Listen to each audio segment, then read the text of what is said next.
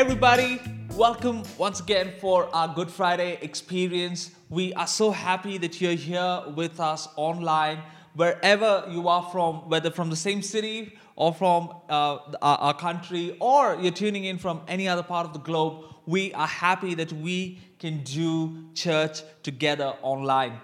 You know, we today is is so special. The entire globe is is remembering or celebrating Good Friday, and uh, you know, while while we are going to be reflecting on on Jesus and His work at the cross, it, it got me thinking, and I'm, some of you might know this. The cross during the time of Jesus was known as a symbol of shame and humiliation. Today, it's it's it's changed, and and we know the cross as a symbol of freedom and as a symbol of hope. You know, because the cross of Jesus is one of the foundational concepts in the Bible. Now, we don't want to disregard or we don't disregard the, the significance of the cross on other days apart from Good Friday. Just like today, how we are not going to overtly glorify the crucifixion of Jesus because he may have been crucified, but he's very much alive and risen from the dead. Even as we look at celebrating or reflecting Good Friday. You know, every every part of this of this story of Jesus is, is so unique, is so special. And and I want you to think along with me. Every story is kind of incomplete without a plot twist, right? I mean, it's it's a it's it's a time of lockdown right now, and I'm sure one of the ways you're spending your time is by watching some movies, watching some documentaries, and and, and I don't know what all you, we are consuming during these times, the content. But every story is incomplete without a plot twist, a glorified climax, or a never expected anticlimax, right? Now, for me, I'm a I'm a Marvel fan, and. Uh, any Marvel fans out there? Come on, give me a shout out, everybody.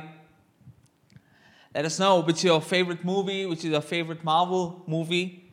And, and when I watch any Marvel movie, I love to watch it again and again and again to a point that Juhi gets so irritated with me at times. And, and you know, the, that movie Endgame had, had some crazy spoilers that came out even before the movie got released. You remember that time? You know, where even before you went to the theaters, some of your friends would have already told you what's going to happen or, what, or how the movie is going to end and things like that. And there were speculations, then, there were spoilers. And how many of you remember that moment where Robert Downey Jr. does a snap?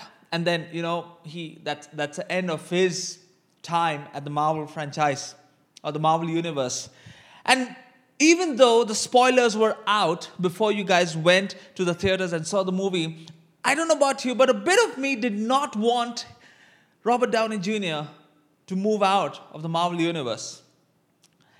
And so every story is incomplete without a plot twist. Now, why am I telling you this? I'm, I'm kind of helping you and me understand that the story of Jesus is not quite complete if you take the role of crucifixion and if you if you do not include that. The, the, the cross kind of completes the story of Jesus.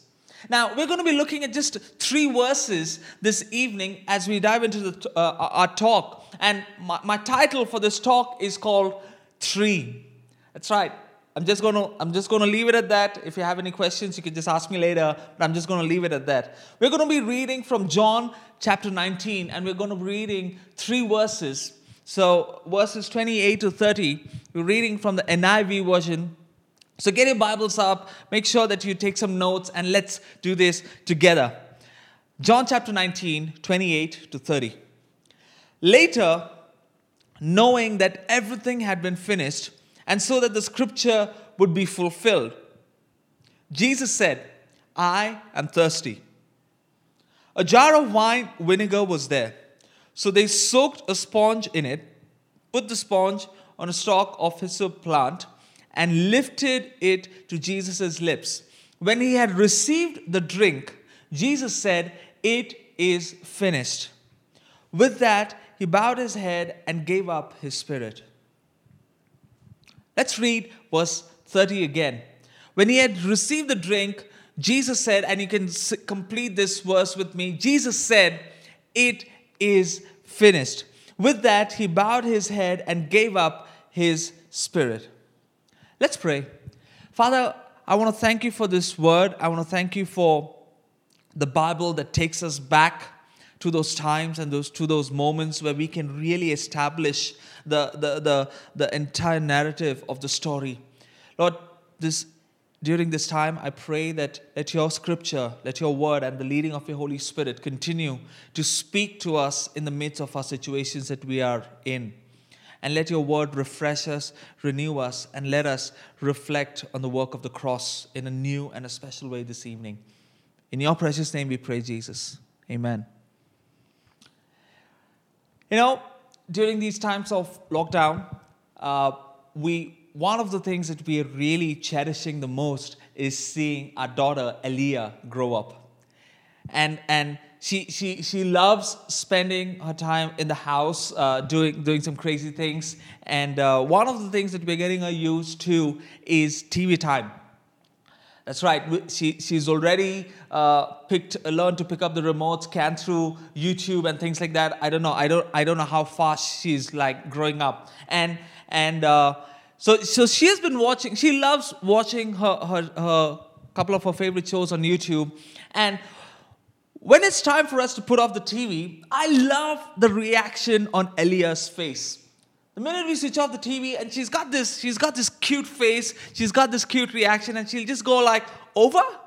And and okay, I tried, okay, I can't do it the way she does it, but that's that's her reaction. And and it got me it got me thinking while i was meditating on that because i was kind of reading these verses and, and Elia was watching on youtube and, and i had to switch off the tv and that's when she said it and it kind of just clicked the word or the phrase it is finished or is over you know is in the greek version when, when, this, when, the, when the book of John was written in the Greek version, the Greek word used in this verse, nine, John 19, verse 30, is this word tetelestai. That's right, tetelestai, which means to bring to a close, to complete, or to fulfill. Now, you need to hear you need to hear this very carefully because everything that we're going to be building up from here is kind of based on this one simple phrase it is finished and we're going to be kind of looking into this greek particular concept or this Greek word so that you and me have a better understanding of this text. Now, tetelestai is the perfect tense in Greek. Now, we're not going to start another English class or a language lesson over here, but just, just hold, with, uh, hold on with me as I set this up for all of us. Tetelestai is the perfect tense in Greek. That's significant because the perfect tense speaks of an action which has been completed in the past with results continuing in the present. You need to hear this again. The perfect tense speaks of an action which has been completed in the past with results continuing in the present. It's different from the past tense, which looks back to an event and says this happened. The perfect tense adds to that idea. And this is what that idea is. This happened and it is still in effect today. It has been completed, it has been fulfilled and put to a close, but it is still in effect today. Can you say that with me or type it out in the chat? It is finished.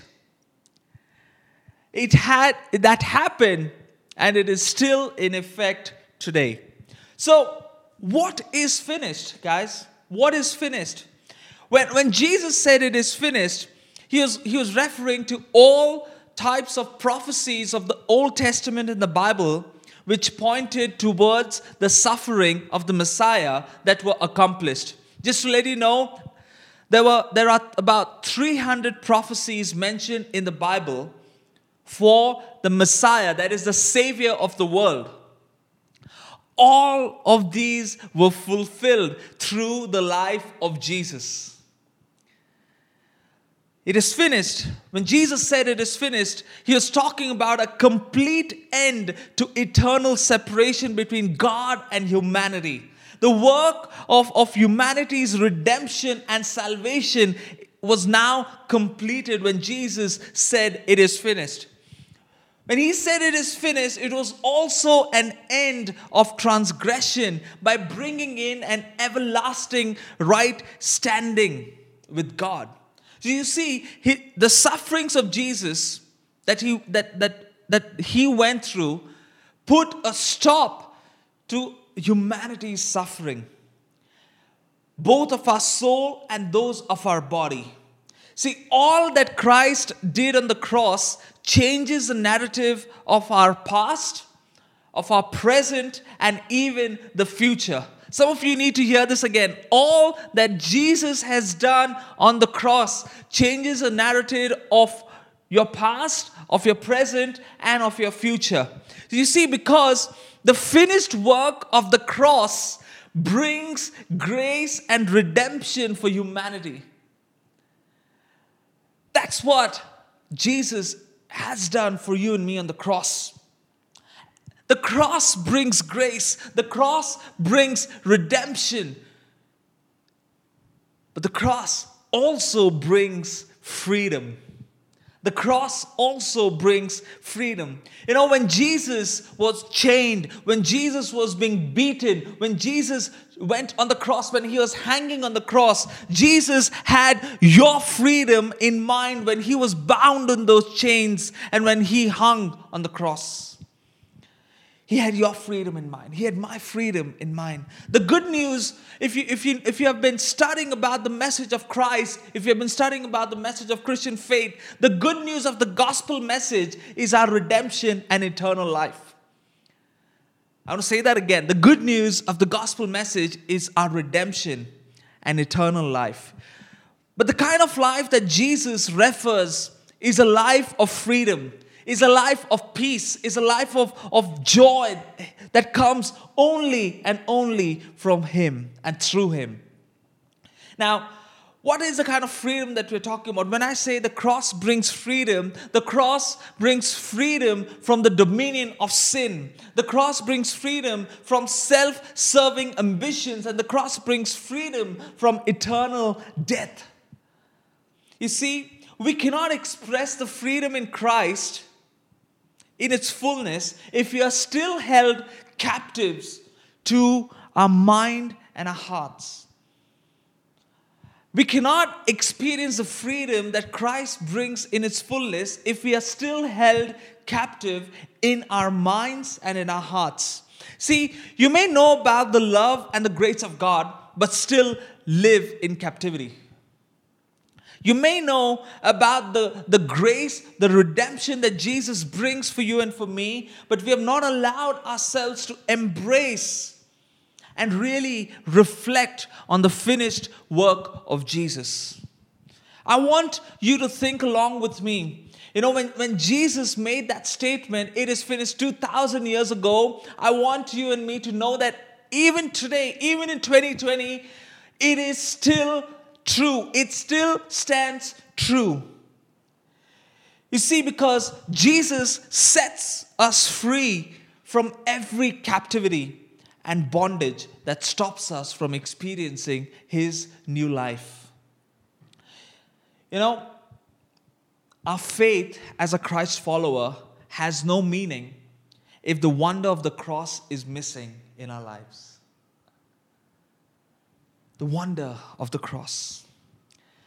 See, if the, if the cross has a power to really transform us, if the finished work of the cross has the power to transform us, to redeem us, and to give us a brighter and a better future, we can never fully experience a life of transformation until we have embraced the finished work of the cross, not just on Good Friday, but in our daily lives. I want to challenge you this evening if you can allow yourselves to embrace the work of the cross in your daily life. Let's turn to one of the passages in the Bible, and we're going to be reading another three verses where Paul is helping you and me understand this narrative so well. Paul is, is talking to the community of Galatians in the, in, in the book of Galatians, chapter 2, We're reading from verse 19 to 21 from the Passion Translation. And this is what he says But because the Messiah lives in me, I have now died to law's dominion over me so that I can live for God. My old identity has been co crucified with the Messiah and no longer lives, for the nails of his cross crucified me with him. And now the sense of this new life is no longer mine. For the anointed one lives his life through me. We live in union as one. My new life is empowered by the faith of the Son of God who loves me so much that he gave himself for me and dispenses his life into mine. So that is why I don't view God's grace as something minor or peripheral. For if keeping the law could release God's righteousness to us, the anointed one would have died for nothing. You see, over here, Paul is helping you and me realize the, the importance of, of the cross, the importance of that moment where it was not just one man dying for a little town called Nazareth. Jesus was not doing that just for that little town. Jesus did that keeping the entire humanity in mind. The cross models for us death and an end to our old life, while the resurrection models for us the beginning of our new life in Christ. See, it's not just the life that Jesus lived, it's not just the miracles that he did that increase our faith, but it's also the pain and the suffering he bore for you and for me that helps our faith be rooted in the person of Jesus Christ. The cross has made this all possible. I want to say this again the cross has made this all possible. Our future has been secured because of the sacrifice of Jesus. Our lives have been rescued from eternal separation from God. Our relationship with God has been restored in its fullness only and only because Jesus did that for you and for me. It still stands true. And because of everything that Christ has fulfilled and completed, we are on the receiving side of His unconditional love, His never ending grace. But we also get an opportunity to live the new life that Jesus desires to lead us into. And it's not a passive reception as Paul is, is helping you and me understand. Like he said, we are co crucified with him. What does that mean? Your old life is co crucified with Jesus. When we embrace the work of the cross, we actively and intentionally put to death our old nature, our lifestyles, our selfish motives, and our habits that pull away from God. It all comes to a standstill. We put it to death on the cross along with Jesus. Now, I, I'm just about to wrap this up, and I, I want to help us understand this simple, powerful truth from this, from this perspective. You know, one of my, one of my recent famous authors, I'm, gonna, I'm just going to quote this, this brilliant illustration that he, he gave. Uh, in life, we are looking for so many things, and there are a few absolutes that every human is looking for. And there are four areas in which we look for absolutes in our lives evil, justice, love, and forgiveness. Evil, justice, love, and forgiveness. Now, think with me for a moment. Where is that one place where all of these absolutes converge? Where is that one place where all of these four absolutes meet? Let me tell you, when I heard this the first time, it kind of blew my mind away to see this from a different perspective. Now, if you have grown up in a, in a Christian home, if you have grown up hearing about the cross and the power of the cross, you would probably know this. But, but I want to push your thinking a bit right now, even as you're listening to this. All these four absolutes converge at this historic, life changing event that happened at the cross of Calvary. All these four absolutes converge in the person of Jesus Christ, where these four evil, justice, love, and forgiveness they meet. Let me tell you why. Because, see, our God hates evil. He hates evil, but as a just God, he had to bring justice into that situation.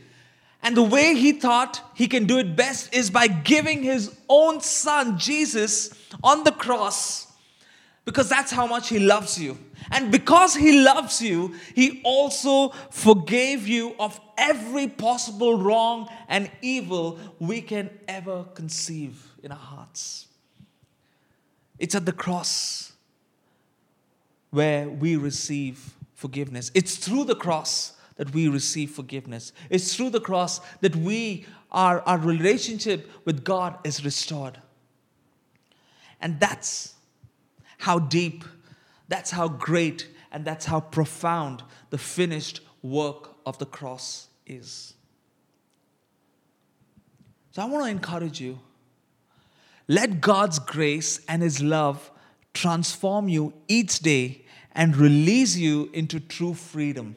Not just on a day where, where, where, we, where we are talking about Good Friday, not just on a, on, a, on a Sunday gathering, not just now Easter Sunday is coming up, not just on Easter Sunday or not just on special occasions, but let the grace of God and His love transform you each day.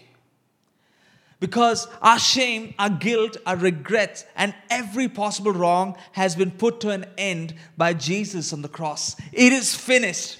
I want you to hear this and, and speak this and believe this over your life. Because of Jesus, it is finished. Your shame does not have a place anymore. Your guilt does not have a place anymore. All the possible sin and the wrongdoings of your past or of your present, or even that you would think you would be thinking of or would have not even thought about in the future, has been dealt with on the cross because of Jesus. But like I said some time back, our response to that is not a passive one, but an active one. So I want to invite you this evening as we meditate on all that Christ did for us in the light of eternity. Not just a few weeks, not just a few years, but in the light of eternity. Something that happened 2,000 years ago is still in effect in your life and in my life. Today, your active step of faith to embrace the work of the cross and believe in Jesus will lead you to this new life that God wants to release over you, which will be empowered by His grace and fashioned by His love. We're so glad you've been listening in. If you'd like to know more about us, follow us on Insta at Zealous Pune or visit us online at zealous.community.